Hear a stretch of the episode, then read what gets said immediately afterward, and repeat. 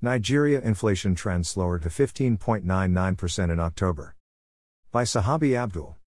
Nigerian consumer prices rose 15.99% in October with the index of prices weakening for the seventh consecutive month, data from the National Bureau of Statistics showed. Yet the numbers remain 1.76 percent points higher than the 14.23% on the corresponding month last year as all the items that make up the index recorded increases, according to the statistics agencies.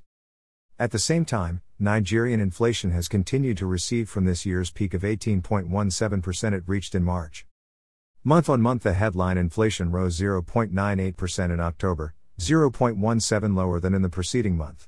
Food inflation, a major driver of higher prices, slowed to 18.34% in October from 19.57% in September.